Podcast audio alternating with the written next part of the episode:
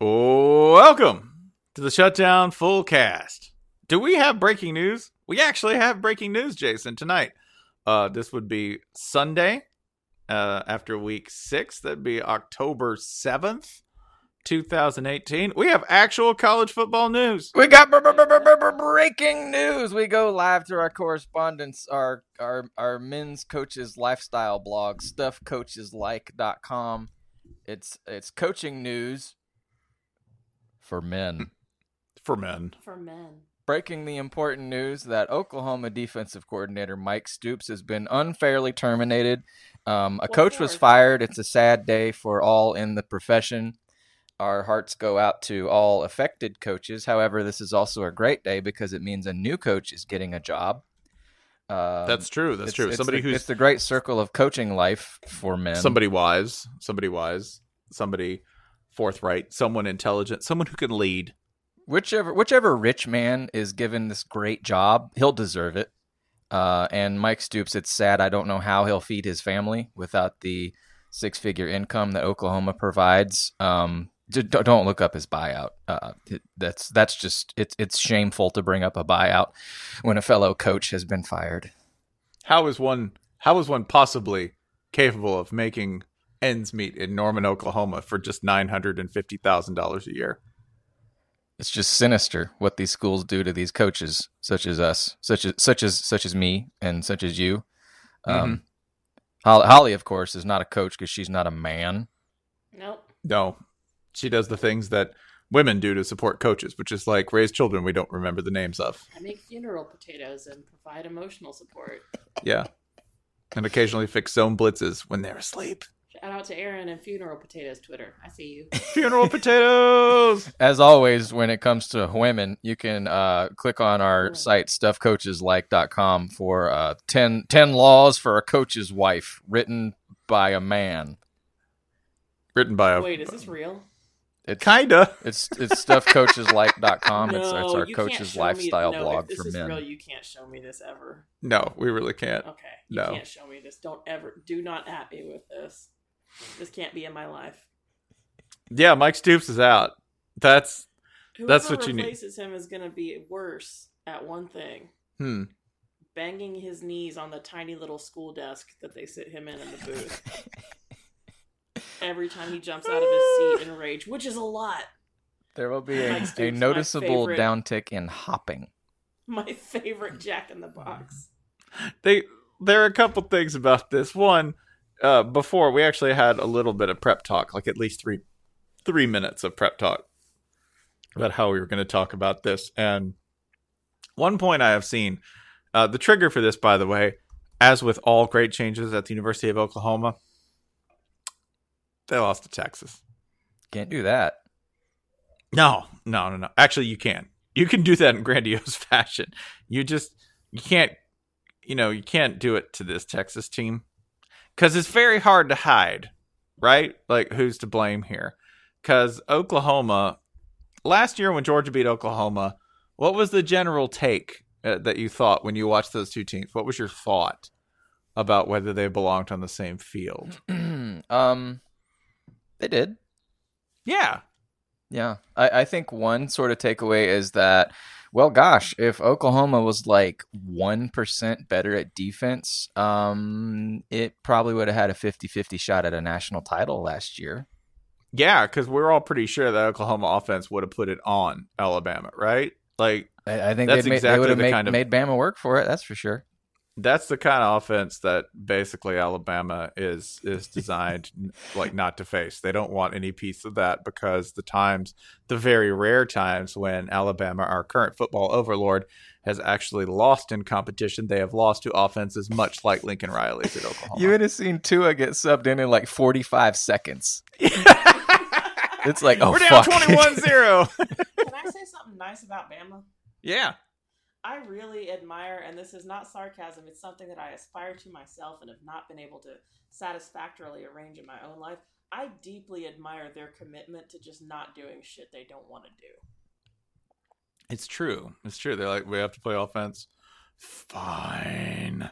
Or, you know, like it's something I admire in other teams I'm supposed to dislike, like F- Florida, for example. No, we're not leaving the state, it's cold. Yeah. Or this Alabama with kickers. Ain't recruiting one. Nah, Just no. nah, No. shan't. Yeah. Aren't- Don't you guys need to really devote a scholarship to a kick? Nah. We do not. Nah. It's not like a billionaire doesn't own belts. What happens if my pants fall down? Just buy a new pair. And Yeah, like, I'm- i mean, I'm if you really to- run it back, uh, we did a post a few months ago about like, for all the jokes about Bama kickers, can you name all the games they've lost because of kickers? Well, there's the one, and And then there's a bunch of jokes and games that were really just at the most incidental to their overall performance, right? Like, haha, they missed a kick in a game they won by 23. right, like this year their kicking is fun where we can horrible. They've for these missed. I think it's it's it would barely be an exaggeration to say Bama's missed a kick every game this year. Which, granted, they score a fucking lot of touchdowns, so nobody's perfect, but Gonna say that's that's pole pimping to worry about I mean, field if goals if you're fix Bama. One kind of scoring. I'm glad they fixed that kind. Those poor, those poor downtrodden offenses Yeah. of Tuscaloosa. But generally, yeah, I think Jason's getting to the point I really unfairly set him up to illustrate, which is if Oklahoma were, you know, three percent better on all, on defense, they would have won that game against Georgia, or that whenever Oklahoma's had a significant failing, it hasn't been with the offense. No, it's been like this. If I told you, "Hey, man, we scored forty-eight points," you should probably win that game, right? Nah, nah, because Georgia beat Oklahoma 54 48. Or if I go, well, you know, we should, you know, like if you score 42 points, you know, you should be able to win that game and uh or 45 points. And you know what? Oklahoma did score 45 points on Texas. Texas is, you know, came in and they scored 48 points. Uh does anyone recall what their average was on the season points wise? Not quite that. Nah, it was like 28. Yeah. 27 28 points That's somewhere in there. less. That is less. Mm-hmm. That's less. Uh, Did, did Maybe- um it say a bunch of like 220 pounders come in and try to run 10 minute drives on you in Norman? Can you get them off the field? Maybe Weird. one out of like five tries, or do they just get to just march? Just let the troops march up and down the field. mm, yeah, that's you, you don't go to overtime against Army and Norman, right? If if everything is is okay. Uh, additionally, like there are a lot of sort of negatives here and a lot of like holdouts and from the Stoops era that are probably now just sort of unfolding that Lincoln took over and he's like, ah, I can't fire Bob's brother. Lincoln's been there a minute. If you want to know the exact moment at which Lincoln Riley felt like he could fire Bob's brother and the program was his, that'd be Sunday, October 7th, 2018. Man, probably around like 7 p.m.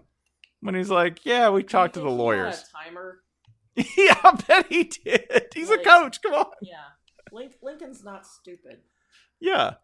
He probably thought, he probably did the math and he was like, via this equation, I can't fire you till games equal X plus Y time, right? Until the points meter fills up, Yeah. and it was it was a, it No. was it was a big meter.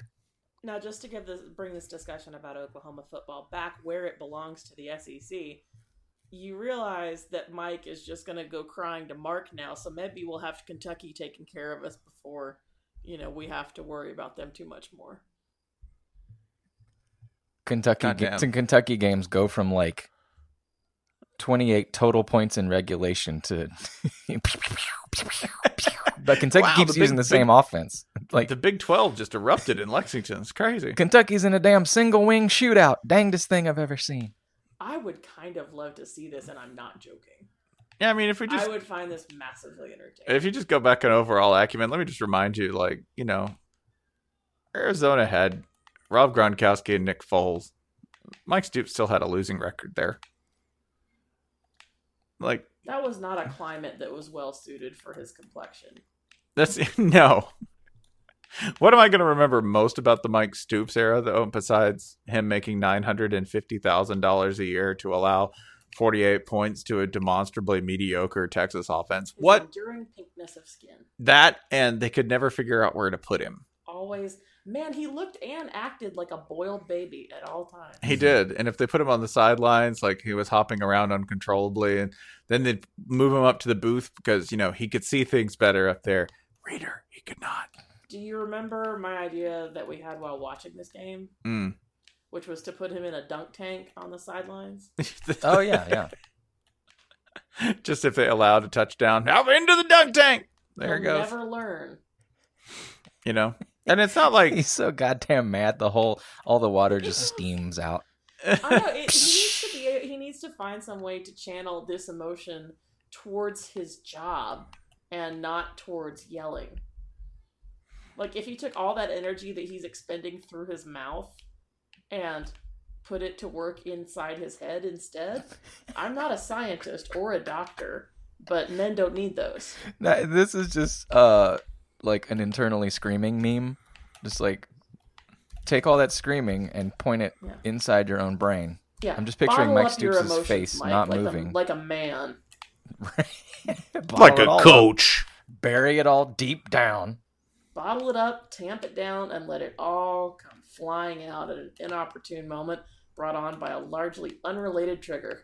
Let it all fester and take it out in the voting booth on the libs. That's right. I feel bad about the Oklahoma defense. That's why I'm going to vote to believe that global warming isn't real. Which it's not. I think America should have a generalissimo. And he should be a coach. The coach of America, so to speak. Have I said on this program before that I believe women should only be allowed to drive buggies and then only when they're topless? You said that. I definitely did. Yeah. Grocery buggies, to be specific. No, I mean like horse and buggies. Horse and buggies at the grocery store while they're Yeah, picking you know me what? up s- a, a 12 And all pack. the- well, all the horses have to be male. Those are their supervising horses. I, the only part of this law I'm remotely okay with is the idea that any kind of buggy is the only preferred vehicle. Mm. Period. Dune buggies. Dune, but we don't really. There's not enough dune buggies on the road. Period. Okay. I think people should wear whatever manner of dress they want to while they're driving the, their dune buggy, but still. I mean, technically, this this this is a nude dune buggying law. I think we can all get on board with nude dune buggying. And you know what? Do, do you hate freedom? This is one I'm where sorry. like it came buggy from a right bad now. place. Like it came from stuffcoacheslike.com, which is um, Oh, just a terrible cesspool of bad opinions. But once you throw out "Let's all dune buggy naked," I'm like, Mm. okay, stuffcoacheslike.com. Yeah, seriously, is this a real website? It will be. Okay, okay. We're about to. Y'all scared me. The the launch is um, we got to get Mike Stoops a job. yeah. Yeah. God, how are they gonna? How are they gonna eat? I mean, He can't eat these touchdowns. you They're already spoiled. yard. My children can't live on yardage. they can't. They're going to feel pressure like a defensive end who never arrives on a pass rush. We rush. got to bring him some bags of food because he doesn't have any sacks. Yeah. It sounds like God. we're hating just because we haven't figured out how to be that bad at our jobs while making that much money. You're absolutely right. That's correct. That's it. Or to have our brother be way better at our jobs than we are. Man, I still think the best Stoops, the, the best Stoops brother gig is what's his name, Ron, the one who's at the high school. Yeah. That's the one you want, man.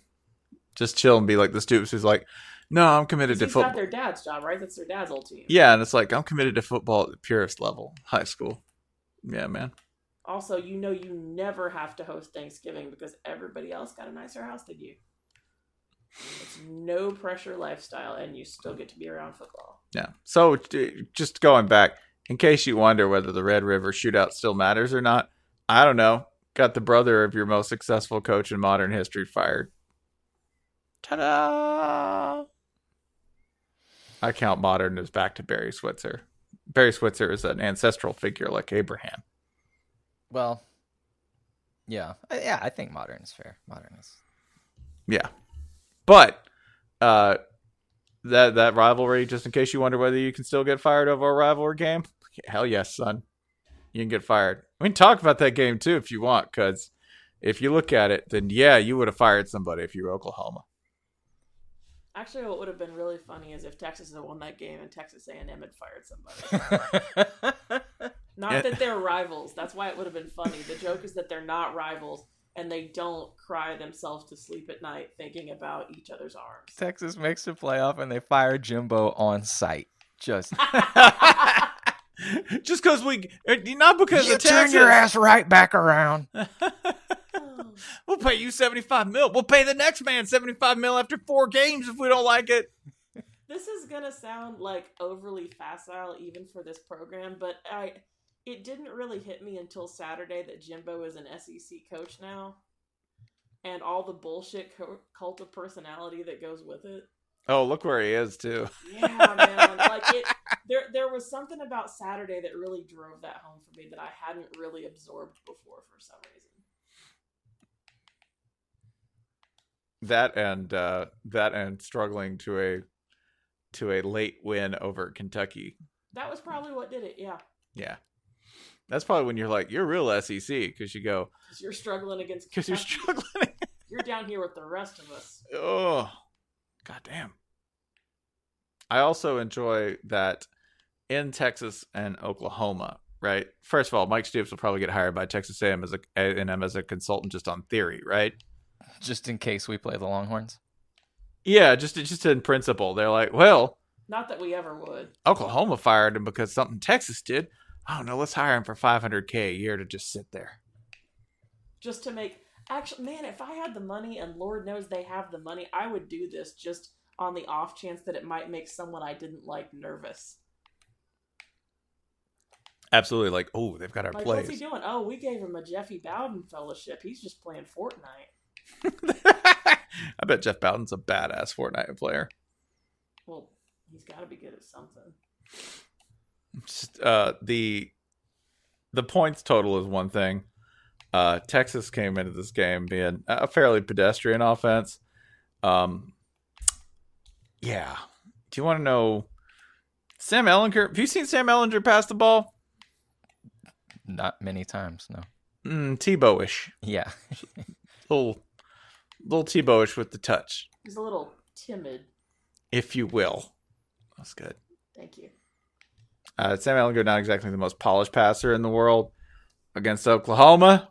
Sam Ehlinger was a second coming of Aaron Rodgers. he passed for 314 yards and two TDs. I bet that is the best total that they get all year, which is again sort of a thing with Mike Stoops that if you look back and go, man, that guy had a great game that game. Mmm. Look who they played. Yeah. He's just making young men's careers. And I think I think is- I think that's honorable. Just Yeah. giving giving these young men special, you know, special memories. D- Molder of men. The best day of my life involved Mike Stoops. You hear that a lot.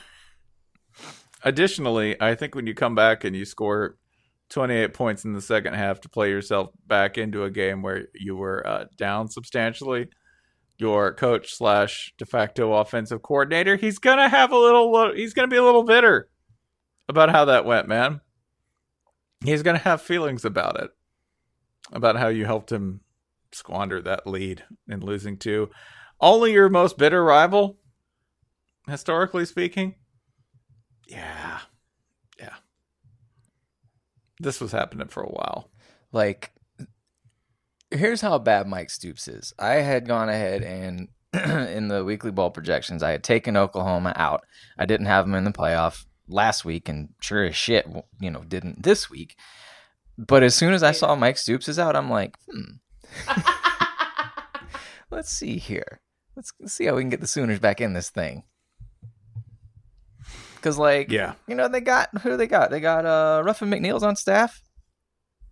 Right? He could he could surely He's a pretty good coach. yeah. I mean, look, you know, he- ECU fell apart without him. I'm sure he could handle things. They got Bob Diaco. He could be sort of a um uh motivation consultant, you know, if you need a rivalry trophy with Iowa State or something. They should put Bob Diaco. Ooh. I gotta think about this for a minute. Would it be worth it just to have Bob Diaco in the office with the video guys, like just creating trophy memes? Because So, like, he was now that we know how much it irritates people to have a one sided trophy, just have that be his thing. just make them up for different teams and leave them wherever they go. It's yours. No, it's not. I. It's the kind of thing where I go, wow, you know, Ruffin McNeill. I know that like Ruffin McNeill was a DC at Texas Tech, and Ruffin McNeill was uh, a good head coach at East Carolina, and and had a winning record. And yeah, Carolina will be cursed forever for letting him go, as rightly fucking they should be. yeah, yeah, Yep. one hundred percent. And uh, yeah, this is this is addition by subtraction for Oklahoma. Also, Ruffin McNeill and and whoever else is going to help him resurrect the defense at Oklahoma.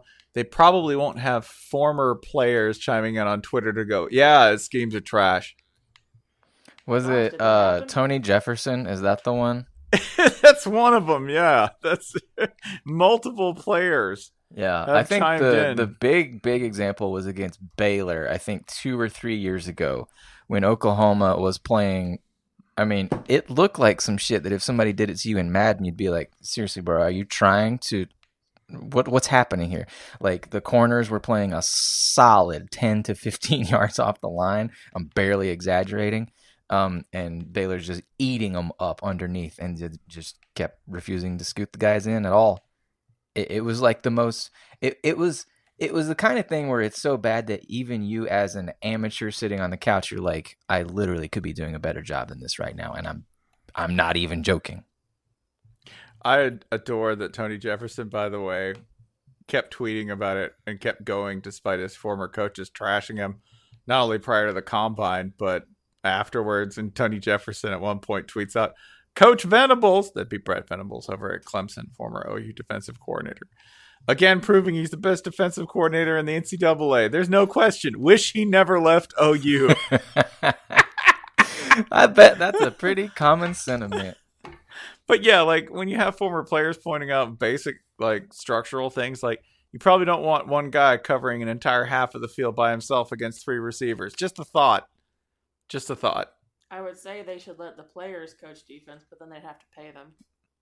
Nine hundred and fifty thousand dollars. Yeah, But a Mike Stoops just doesn't come along every day. Yeah. thank God. I have another thing to discuss that I'm not quite ready for.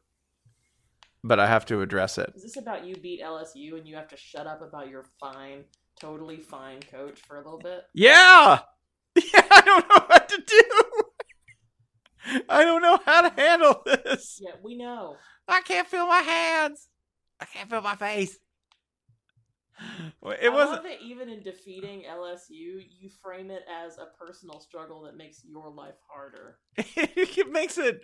It doesn't. That's the part that I'm struggling with. The difficulty I'm having is a lack of difficulty here. i mean you're acting like florida has just been like He God, completely spoiled downtrodden off the map for decades when were, when were you last number 15 i bet it was in the last what Mm, I think four years, something like that. 2014, Pumpkin. you poor thing something like that. Hey, listen, I'm not telling you. no, no, you don't know the meaning of suffering. You were number eight in 2015. We should. think At one one point. point on Saturday, you were belly aching about some tiny fucking thing, and I looked at you and I was trying to boil down my argument to the essential component parts, and I think what I landed on was just yelling, "It's stupid for you to feel bad." This team finished number 14 two years ago. This is normal. Florida's Florida's always been fine. You have a Now, bad. as- You've had what, two terrible years in the last my lifetime. Now, Jason, we do have to remember that as a young football program, uh, not even one that is not even uh, One that just started in not 1990. even thirty years old. Yeah. hmm that they haven't they haven't experienced life like those of us in our th- those of us in our 30s. I mean, we didn't we didn't hire Derek Dooley. Spencer, of course, is much older than Florida football. That's true. I I came along as a babe in arms and had an entire life before Florida football actually came to being in 1990. But still, Hey, speaking Still. of uh, speaking of young programs, your uh, Plankonia Owls are uh, going to be number two in FCS now. Number two. Ooh, One program uh, in the state of Georgia. yeah. How did Kennesaw State do? Man, I'll tell you what, y'all have got to get on this mode. We are in the shittiest conference, and it has like five teams. Mm-hmm. we just annihilate each of them and then play like D2 schools and annihilate them too. It's awesome, man. It like the shit is like 49 to 3 every week. We got the next week will be favored by like 37. It's awesome. And the, and like other fans are like y'all don't play anybody and it's like I don't this doesn't matter to me at all. There's there's conference auto bid. We beat five shitty teams and we go to the playoff. You you can say nothing to me that's gonna harm my like strength of schedule You're manhood. like the, the Big Ten weather quibbler. No, this goes back to what I was saying about Alabama. Y'all don't do things you don't want to do, and I admire that. Yeah, we don't want to play nobody. Yeah, and you're just sitting there punting gerbils off a bridge. Yeah, watch this gerbil fly. Life's too good, and gerbils suck. Yeah. It's like Yeah. it's like you know, in uh, when you're great, playing NCAA, the fun thing is like I'm gonna take over. You know, I'm gonna take over Mitsu and I'm gonna put him in the SEC West, and we're gonna try to win a national title in five years. This is the opposite. This is when you like create a conference that's like you and three Mitsus, and that's it. Oh, so the Big Twelve. It's basically the Big Twelve. That's awesome. You're like a bargain Texas fan. we have fun here. That's awesome. No, I should get more on the Plankonia thing, but I, I have no But I'm complaint. too busy belly aching. I'm not belly- being a no, I- fan and knowing the meaning of suffering. I'm, I- sa- I, I, I'm I'm saying we can we can get off the oh poor poor me stuff and just say hey we're all fans of good teams here. I, I'm. Man, if you're gonna feel sorry for somebody, feel sorry for Ryan. That's that's true. What's Ryan, his what's his problem? Oh, he's sick. Is that what we're talking about? he's not on the full cast tonight because uh, I believe that uh, he's having a war. It like an, anatomically speaking, there's uh, a war what? in the trenches Yeah, Oh. yeah. for Ryan. It's between I his mean- immune system and uh, and a hard charging viral defensive line working its way through his lower quarter. Ew. Why are you like Yes. Ryan, Ryan, Ryan is unwell. Ryan's Ryan's not well. He'll be fine. Ryan's not. He'll be yeah, fine. he's not. If you're not well enough to podcast on this podcast, you're really not well. That's what I'm saying. If there were a podcast that could be done from the toilet, it would be this one. Don't tell me you've never done this. Uh, I can't say for sure, but I don't think it's happened. Have you ever done a radio hit from the toilet? Yes. I mean, will you can do say. that like on your on your cell phone, so Yeah. you can do Come that on. shit anywhere. Yeah. That's you don't want to know the number of brilliant blogs written, you know, on the John. So you're calling Ryan a quitter. Uh, not in this case. I'm saying that if he can't actually do that, then it must be bad, right? Yeah. It's got to be terrible. But speaking of teams that shit the bed, God, Jesus, We we are dude. we're listen. Ryan may may have um may have had some sort of a defecatory issue today. We cannot confirm that he actually shit a bed. we'll just go ahead and say he did. That's fine. Our fine. special we're- boy's pooping, y'all. We're now assuming that Ryan has shit a bed. Yeah, but Does Uh, he still have to put the podcast together? I don't know. I think Let's hope he doesn't That's- listen that's to the it. Sad part, It would be he'd be a, f- he'd be a fool to listen to it.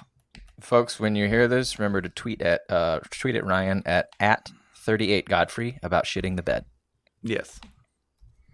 But speaking of teams, I shot the bed this weekend. Which overall this weekend was, um, Jason. I thought you thought it, was kind of you you described it as being kind of like a low key boring. It Like, was a it was a totally like it was a fake blood week. It was like a Hollywood blood, you know. It was like it was like it was like wrestling blood, you know. Yeah, like all like- the like- major characters survived. Like we've come up with this term for like the weekend of the season. We call it Blood Week, and this was like, oh, I bladed my forehead so it looked like a, you know this like, was like True Blood week. right. This was Blood Capsule Week. Like, yes, uh, I think it was seven or eight top twenty-five teams lost. Five top fourteen teams lost to lesser-ranked teams, but not a single one was shocking. Like, okay, Michigan State lost a ugly, gross, close game against like Shadow Michigan State, which is But Northwestern. like even That- that, was characteristic of Michigan State losses. yeah, exactly. Yeah. That's what I'm they saying. You know, They lost a game in Michigan State fashion. yeah. Like, oh, If Oklahoma State lost a Michigan weird State shootout. outcome. Never seen that before. You know. Yeah, And or like you know, like like oh Auburn couldn't score any points. I can't believe it. Mm. Yeah, what in an it's an off year. It's a fire Gus year, right? I also feel like this was like the second, maybe the third week in a row when it felt like there were about two thirds the number of games that there should be. Like half the country's on a buy or something. We got we Don't got teams just sneaking through the season, not playing their damn games. Mm. We're gonna look at West Virginia's gonna be in the playoff at four and oh. zero. It's about personal responsibility. Y'all need to start fulfilling these commitments. We didn't rent out the stadium just if you to not show up. We actually did rent out the stadium to own the libs. Actually, and there are a couple of uh there are a couple of teams that even I think got fake threatened along the way, right? Like Alabama gave up some crazy total of points and yardage to failed to cover. Third week in a row, Bama failed to cover. Yeah, it was a sign. They're weak. They're quitters. Now's the time to strike. Whoever's Now's the, whoever's oh, wait, next look in. at their schedule. yeah, now's the time to Now's strike. the time to strike. ULM. Auburn. Yeah, no. Auburn. It's not. Yeah, it's not Carol- happening. Um, yeah, like there were teams that did fake bleeding like that. Notre Dame for a minute struggled with Virginia Tech before hitting the afterburners. Right. Uh, there was a lot of that. Ohio and State then all- played Indiana, and you know exactly how that goes every year. we got Indiana 'em going. on the ropes, boys. Oh, Oh, like George Foreman against Ali. Like I hit him as hard as I could, and Ali said, "Is that all you got, George?" And George was like, "Yep, that's all I got." it's kind of like one That's of it. George's George's many sons named George against Ali, Yeah, George Georgetta. just wailing. Yeah, Indiana ran out. Indiana ran out of Indiana. Indiana only has so much Indiana to compete with that much Ohio State, and uh, turns out Ohio State has a lot more Ohio State. Even though they did keep giving up big plays, that's all Greg Schiano's defense does. Is give up big plays, big NFL type plays, and an NFL type defense to college coordinators and players who won't even touch the CFL. That's all Ohio State does. Big professional, like Greg Schiano was watching like NFL matchup, like after he'd been up for four hours at six thirty a.m.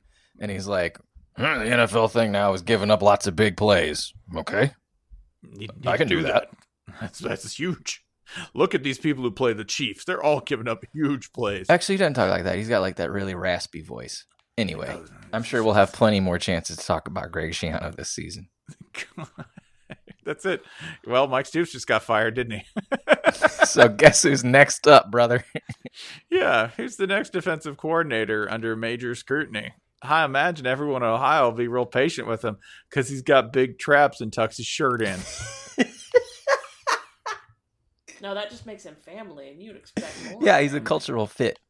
Yeah, he is a cult. Yeah, cultural. He's white. Yeah, Greg Schiano's white. He's a big weird guy who likes diseases. Yeah. we like diseases. He seems like he does things the right way. likable. Yeah. He's a one man CDC consultant. It makes it sound like a scientist. Yeah. Yeah. Greg Schiano's petri dish. I adore this Ohio State team for that, though, because they have this absolutely overrated meathead of a coach who, yes, was martyred by people unfairly robbing the Tennessee job from him. Doing, Listen. doing people a favor both ways, okay? That's what that was, all right? Yeah. My team was on bye this week. We don't have to say shit. That's right.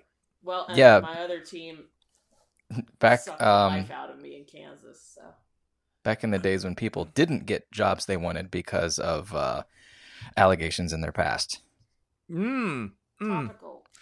Um, with that, by the way, Tennessee doesn't have a bye week next week. They play Auburn, and I'm here to tell you something. God No, I'm here to plant. I'm I'm just here to like stake this damn it. ground early. Why are you like this? They're gonna beat Auburn. I hate you so goddamn. They're gonna. I don't. I don't think that's a compliment to either team. Stop They're that. just gonna beat Auburn. Stop it. Stop it. No. Because we originally started this segment No. talking about teams that were going to shit the bed. if the bed. newspaper still existed, I would roll one up and hit you on the nose with it. Well, you'd hit me unlike anyone on the Auburn offense aiming for me because Whew. Auburn Auburn's sick. They are infirm. Uh, this was the uh, my favorite opening line of the week. Uh, Auburn opened as a twenty point favorite against Tennessee, and everyone immediately was like, "Auburn scoring twenty won't points? Mm, They won't That- score 20. Yeah, there won't be twenty points." That that There won't be line immediately plummeted. in this game. Yeah. Because um, ah, let's just put it this way, okay? Nick Fitzgerald passed for 69 yards. Nice. Thank you. He passed for 69 yards because I don't know what Joe Moorhead is demanding of his quarterback, but at one point in the whole process in Starkville, Joe Moorhead was like, "Listen, Nick, just just don't worry about passing, bro. Yeah. Don't just we're just running a single wing. It's fine." Which is fine because they ran for 349 yards on Auburn, and in response, Auburn ran for 90. 90 Ninety. in the run first, hurry up, no huddle, single wing attack that Gus Malzahn so adores and was so vaunted and respected for bringing into the game. And at one point worked really well. At this point, it's basically just asking Jarrett Stidham to throw the ball 40 times a game for like five yards a pop. That's that's where they're at. They lost 23 to 9 to Mississippi State, and it was never really in doubt, y'all. Auburn is infirm. They are ill. They have taken sick. They are abed and need assistance. Well, at least Gus Malzahn has a thirty million dollar buyout. I enjoy people who chimed in, and I was like, "Yeah, man, I know. This is a fire Gus year," and people were like, "They won't fire Gus." Are you unfamiliar with the Malzahn cycle? Are you unfamiliar that there's good Gus and bad Gus? Alternates years. That's it. We're clearly in a bad Gus here. Are they going to fire him? They're going to want to. Do they have the money? No, they don't have the money. You think they're Texas A&M? A and M might loan it just just to show that they have it. Oh man, We're funded. there's an A and M tactic I had not thought of. Man, that should be an Alabama tactic where they loan them the money and then foreclose on Auburn. Mm.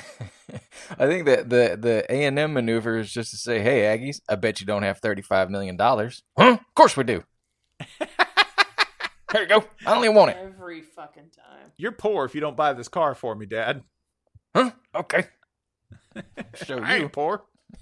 How dare you? Then they hire Jimbo to coach Auburn. Yeah, hell yeah, Which is buy where him he out. wanted We'll to make go. money on this. That's where he wanted to go anyway. He's really home now. That's his true family. Yeah, Auburn's terrible, y'all. Like I didn't, I didn't think they'd be this bad. Not in any of the usual ways on the inside, but on the outside where the football is. No, no, no. Their their body's sick. like we might complain about the moral complexities of being an Auburn fan, but no, this is a physical disease. This is one if we can't run the ball and we're relying on Jarrett Stidham to control our offense. And it turns out Jarrett Stidham is not Cam Newton. Well, he might be Cam Newton. It's an ongoing investigation. We'll be investigating that one a while. Yeah, it'll be a minute. I I mean, like Auburn should be good at one thing. If if if it's bad at everything, it should be good at one thing: running the goddamn ball. And Yeah. Auburn is terrible at that. yeah, this is an off, like a seriously off-brand Auburn team. It's a This is- Auburn. It- It's it's a Texas Tech that can't throw. It's an Iowa that can't punt. This is what do you have? What do you have to offer the world, Auburn? Yeah, step up, Auburn. Bring something to the party. At least, you know, bring snacks. That would be it. If you were leading the SEC in snacks, I'd really appreciate that. Not just chips and dips. Is That's just a bag and a carton you buy at the store. I bet Gus cuts an extremely precise orange slice. I bet he does too. And then I bet he really worries about it. I could not cut that enough. Who leads the SEC in snacks? Oh, LSU. But Yeah, is prob- that that's more Well, no, that's meals, right? That's me. That's that's whole meals, man. If I was gonna go, like when I think about what do you think of as good snacks, you know, like uh, dips and various chips and like little snacky fried things. Georgia, because they're suburban like that. Yeah, maybe. I don't know. LSU still got some solid snacks, y'all. I mean, you know, and that's beyond just the normal sort of pork rinds and boudin balls, you know? Like, All their snacks are like nap inducing though. that's true. it's heavy. I'll, I'll I'll let you go, Jordan. That's good. You know, if No, I was you were talking a few weeks ago about how their superpower is making every space into a comfortable suburban living room, and that just seems like it comes with cheese straws. That's true. Although you know what, if I'm going to go with snacks, like just on a fan base in the SEC, Vanderbilt. You know why? Don't they go to the nice grocery store that specializes in overpriced snacks, You right? Just get a picnic basket. Yeah, they do. They just grab a picnic Like- basket because they don't actually like engage with life. They just buy packages. Quince paste. Yeah, exactly. You're like, oh man, you guys got pate. I could eat it with a Dorito and nobody would blink because you're all, you know, you'd be like, no, we're still of the soil. Interesting use of the subjunctive there. Mm. Isn't it though? um, yeah. By the way, Vandy, I want everyone who goes to SEC Media Days next year and goes, I think Derek Mason has this program going in the right place. I've said this before. Let me say this again. Y'all are getting suckered. It's fun though. Absolutely suckered. It's for- fun, and Derek Mason is cool, but you know what? It's still Vanderbilt. He's not James Franklin. They lost Um, 41 13 to Vandy. There's an argument. Or lot to Georgia. James Franklin wasn't James Franklin. There's a real good argument, yeah.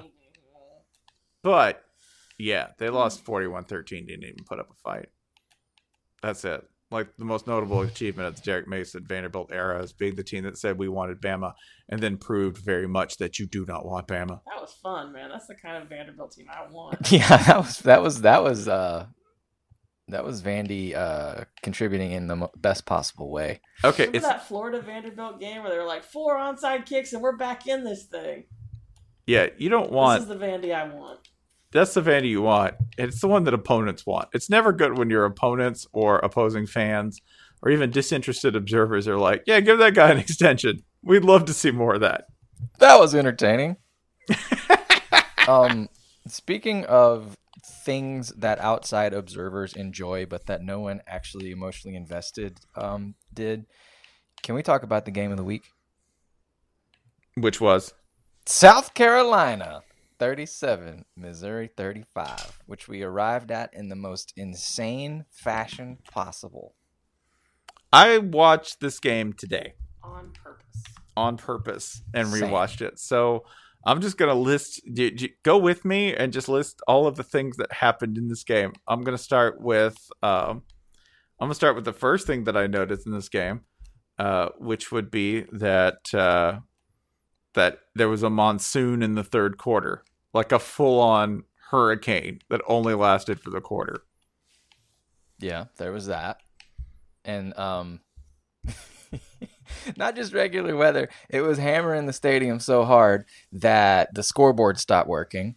Um They didn't have a clock. ESPN's clock stopped working. The ESPN's cameras, they were stuck on like the stationary cam from super far away, where it looks like a side-scrolling video game where you advance to the next room.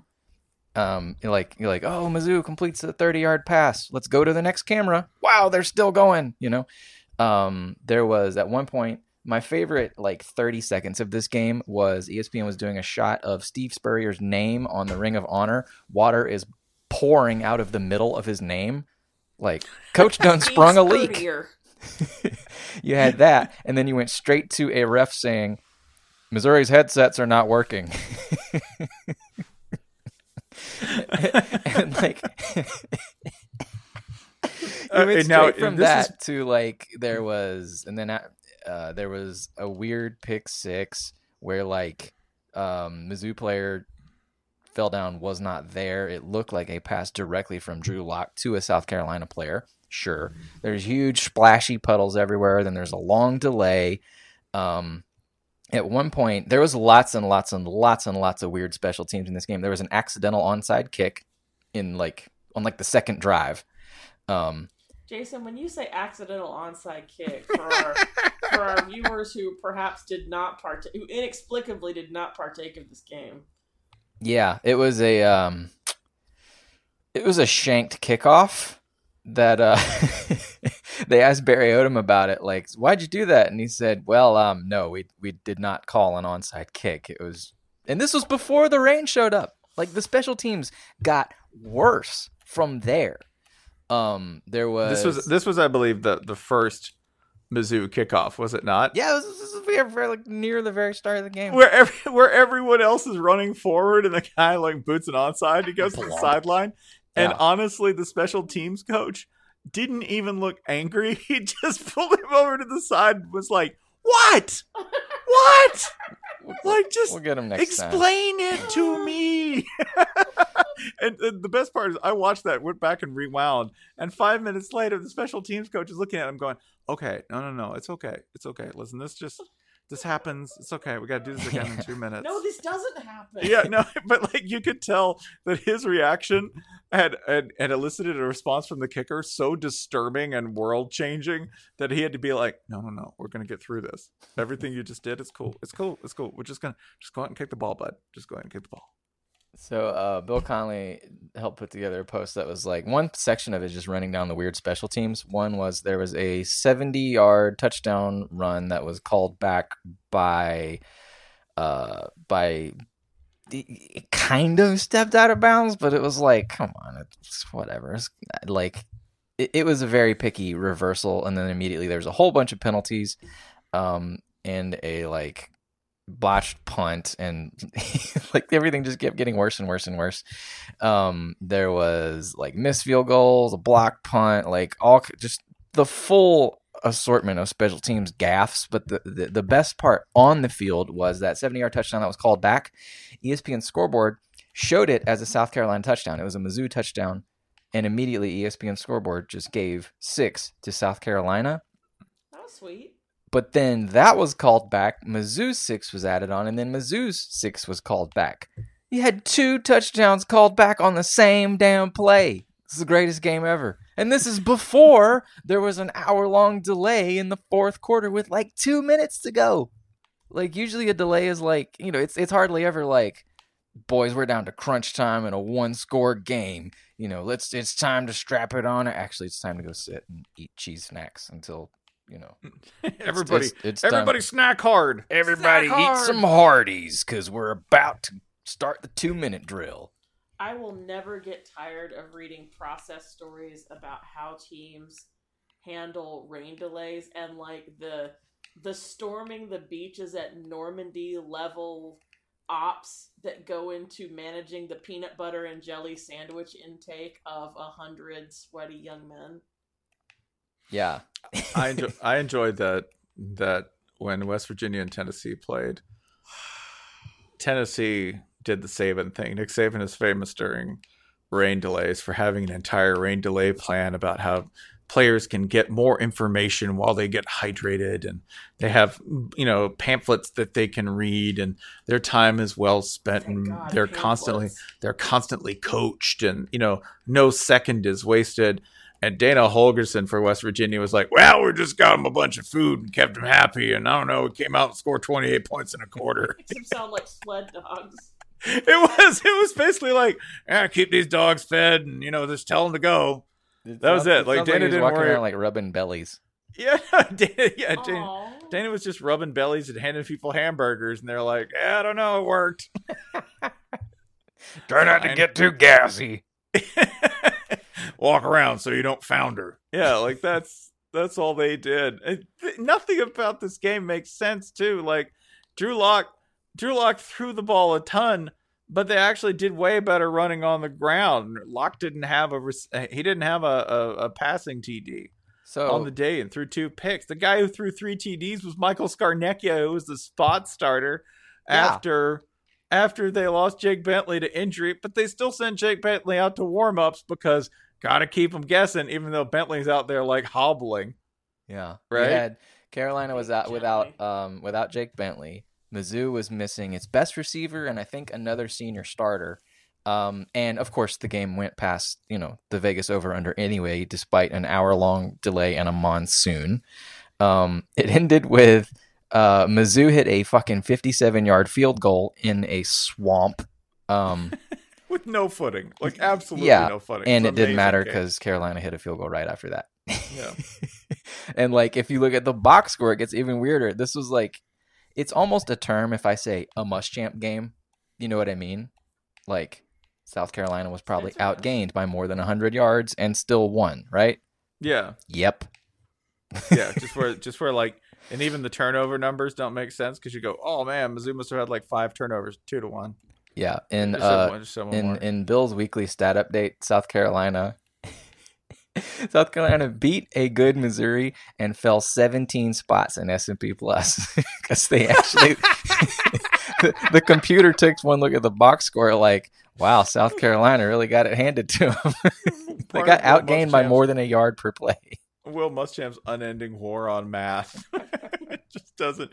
It just doesn't end. I do enjoy though that Will Muschamp keeps finding himself in situations where basically it's like, "Hey, you have to cook a turkey. Cool. What do I have? I got an oven and a turkey." They're like, "No, we got a pig, two matches, and some wet wood." And he's like, "Let's go.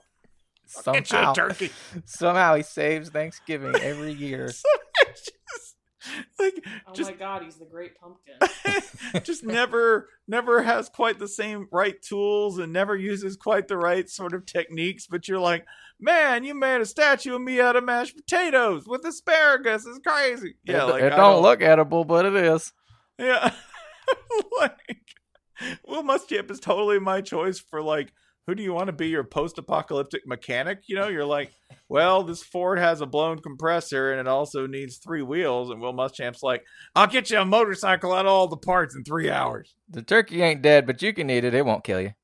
just what are we doing? Winning. We're just getting to the goal. We're just gonna get to the objective. You might hate me when we're done no i'm just gonna be confused i'm just that's all this is just gonna be very confusing He's like, yeah, he's like the video game player who just does not give a shit how much damage he takes. you don't have pants on that's fine It's The like pants you- don't help you win you complete the mission and the game's immediately like, do you, do you want to try this again? Because we're giving you an F. plus. Hell no! It's completed. Next.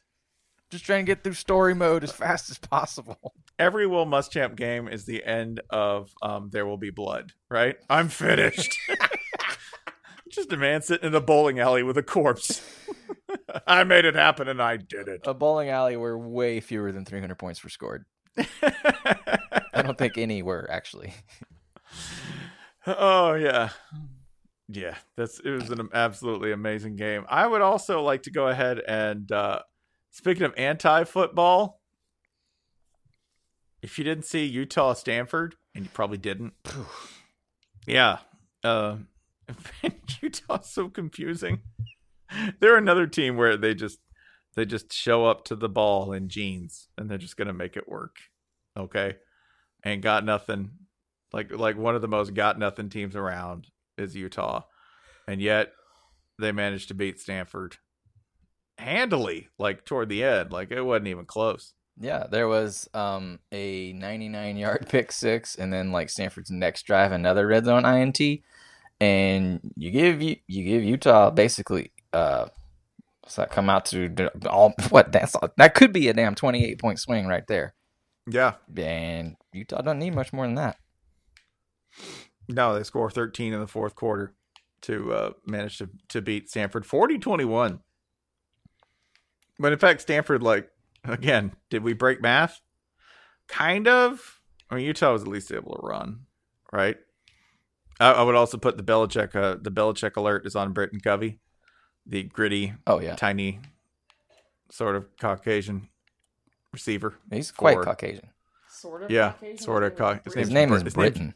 His name's Britton. It's hard to be. It's hard to be more Caucasian than to be named, after Britton. Quail. Yeah, but Britton Covey and Quayle, Yeah, uh, like zero chance he doesn't end up on the Patriots. Zero. He's such a Mm. he's such a cerebral player. Covey sounds a little delicate. I don't know. He's a leader. He's Hmm. literally like probably part of that Utah Covey family, Hmm. right? The seven habits of successful wide receivers who are under five ten. He's an awkward one because he uh he really does fit the um the stereotype like like like gritty, tough, grind, all that stuff. Like yeah, Yeah. this dude gets laid out like every play and Mostly because his quarterback is. It, can your quarterback make you look tougher? Yeah, if you yeah, if you if throw him into throws the ball traffic, right at your with helmets pointed at your ribs. that guy's about to. That guy's like three yards from a safety. I should just throw it into him. The It'd key great. is to throw it to your six five wide receiver who doesn't exist. Britton Covey has some grievances with his HR rep. No, he's just a team player. He's gonna make it happen. That's fine. That's fine. I'll catch this in cut into a waiting traffic pole. It's it's good. There was one play on Saturday where it, it was probably just a trick of the light, but you almost felt like you could see his body just go, "Oh god damn it!" Right before Just flex like, with he put his regret. hands out for the ball and was like, "Fine." Yeah. Utah, one of my favorite anti-football teams. By the way, also Utah had a uh, Utah had a 300 pound man intercept the ball, one handed. That's the kind of night Stanford had.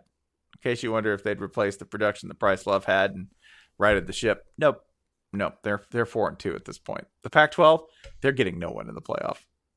Absolutely no one. Well, what if what if Washington what if Nope. Washington wins out? They lost to Auburn.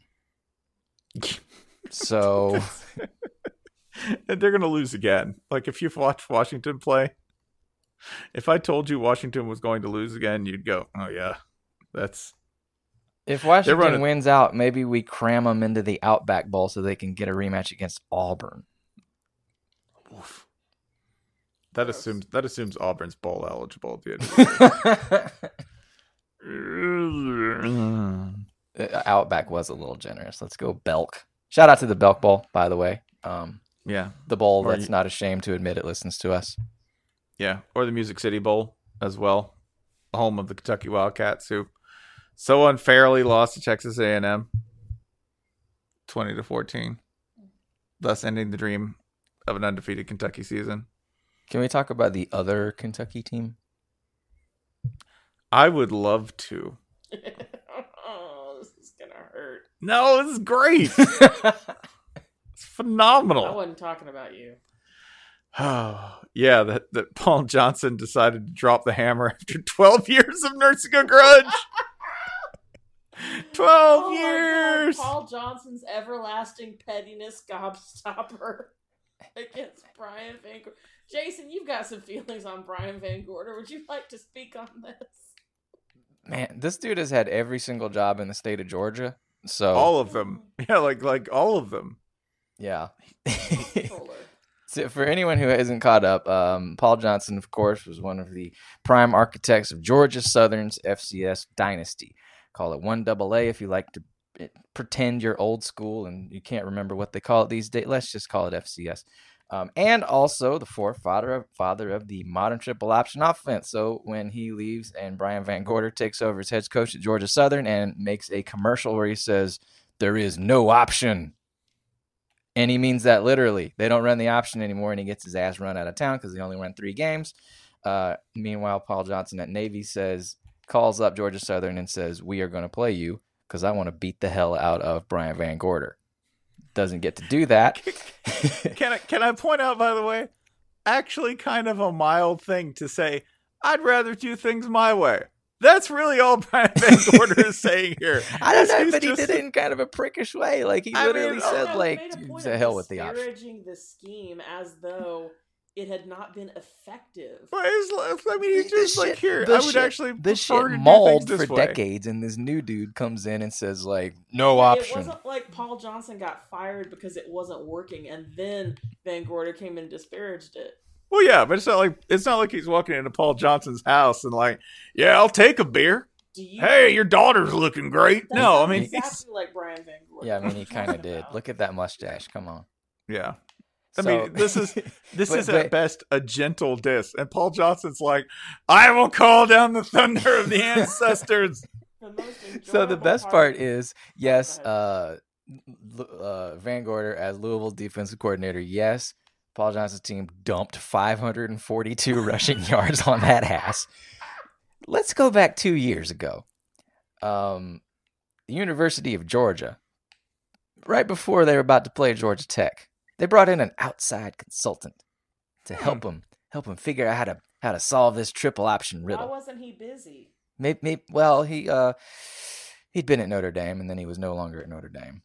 Weird. Uh, Um so so yeah, they uh they brought in an expert who had who had shut down the option before. Of course he'd shut it down because he uh, shut was the head coach of a team that ran the option and he decided they'd rather not score points. So let's bring in Brian Van Gorder. He'll he'll he'll show us the tricks. He'll he'll beat that Paul Johnson for Georgia Tech beat Georgia that year. I would Paul out, Johnson is just going to haunt Van Gorder all around the country and continue beating his ass for the rest of his life. 12 years. Because 12 years ago, he switched a scheme. 12 years ago, he was like, yeah, I'd rather do things differently. Hell with you. A man in far- 2006 said, We're going to try throwing the ball. My favorite part of this game on Saturday was at one point when Georgia Tech was given a sideline warning, and the camera cuts immediately to Paul Johnson and two of his players guffawing openly at having been given a sideline penalty. I, I do enjoy. If you watch Georgia Tech from now and then, every now and then, there is a different kind of Paul Johnson that emerges in big games where he knows he's pulled off some bullshit. Uh, it's called the cops, Paul. As in, "Uh, I don't care if you call him. I'll talk to him. We can all talk to the cops, can't we? I don't care. also, you know, he's he's a famous curmudgeon. He's a famous curmudgeon who looks like he really who doesn't bother to do that penny Annie James Franklin shit where you act like you don't enjoy beating the shit out of people every once in a while Mm. because you're like a gentleman. No, no, Paul Johnson will savor this. He will savor it openly. He will giggle with his players about it on the sideline. Uh, yeah, he's and also yeah, anyway, I ride for Paul Johnson, who is a famous curmudgeon whose players love him. I would also. My favorite Like, post game is quote so from him It is so obvious how much they love playing for him, which is always fun to see. after this game, uh, someone asked him, like, you know, coach, how did you put up so many damn points? And he said, just running the offense. That's run- just running the offense. That piece of shit discard. He didn't say that part. the cruelty involved here is that when you are down to a triple option team, the way to shorten the game is to run the ball. Let's just get out of here, boys, by doing exactly what got us up 28. He uh, before I remember there was a game um, like five or six years ago where uh, Tech was like driving for a touchdown in the closing minutes, um, and they asked him about it, and he was like, "Literally, what do you want me to do? What we don't have any other offense. I, Tech's going to start throwing to show mercy." uh, oh, and the last note on this, just in case this wasn't all hilarious and happening against Brian VanGorder and against Bobby, Um, against the, the shell of Bobby Petrino. No, it's a husk. He's molted. Um, yeah. Georgia Tech coming into the game, two and three. Two and three, and with with boosters finally deciding, You know he's done. yeah, I'm gonna buy him out. Gonna get It's this done. They've been trying to buy him out for years, and they can never. Mu- the other thing I love about Georgia Tech is they can never gin up enough money to make huge changes when they get mad. So they just have to sit there and be mad, which I think Paul probably also appreciates. I Is think it, you is know it what's that, coming. or is it like social awkwardness? Like, like they're just kind of scared of him. So We could send him an email. Coach doesn't use email. I got a doctor here in town who has been mad for like five years. That they, he was like a disgruntled Georgia Tech booster who's been mad at Paul Johnson for like five years, and they're never gonna get enough people mad at the same time to pull this off. Five game winning streak coming. That's they, how are you gonna? How would you even fire Paul Johnson? He's just gonna go in the walls. where is Do he? you know how long he can survive above a drop ceiling? He'll come out in spring. We'll have to wait till then. We can't even send him an email or a text. He doesn't have a phone. We just got to get him somewhere more Appalachian, I think. Yeah, Like, I, like it's cool and all, and like I'd love to keep him in a power conference. Just, I don't, I don't know, I don't know about him in a big city. I think he. You know where he needs to go. North Carolina. I think he needs to just work as a consultant for Kennesaw State. Expand Plankonia. They already run his offense. Yeah, we're already, we're already the, uh the offshoot, which is so weird. Like, not to keep talking about FCS flexbone We teams, but keep like, talking about Georgia's finest football team. it is weird every time there's like a coaching carousel season. It's like, yeah, we're the coach, we we are the number two team, but our coach has literally nowhere to go. Like, is Army hiring? No. Okay, we're good. But um, I think Paul ought to keep it in conference and take over for Larry Fedora. Just go to UNC. Yeah, why not? What about let's say like, let's say Dana moves on. Let's let's let's get the flex bone in the Big Twelve. How about that? Whoa. That's y'all like to score points, so do we, but only one way. I think we've already seen it works based on uh, recent results in Norman. Then again, everything works there as we open well, the show Not discussing. Mike Stoops, not anymore. Woo! Oh,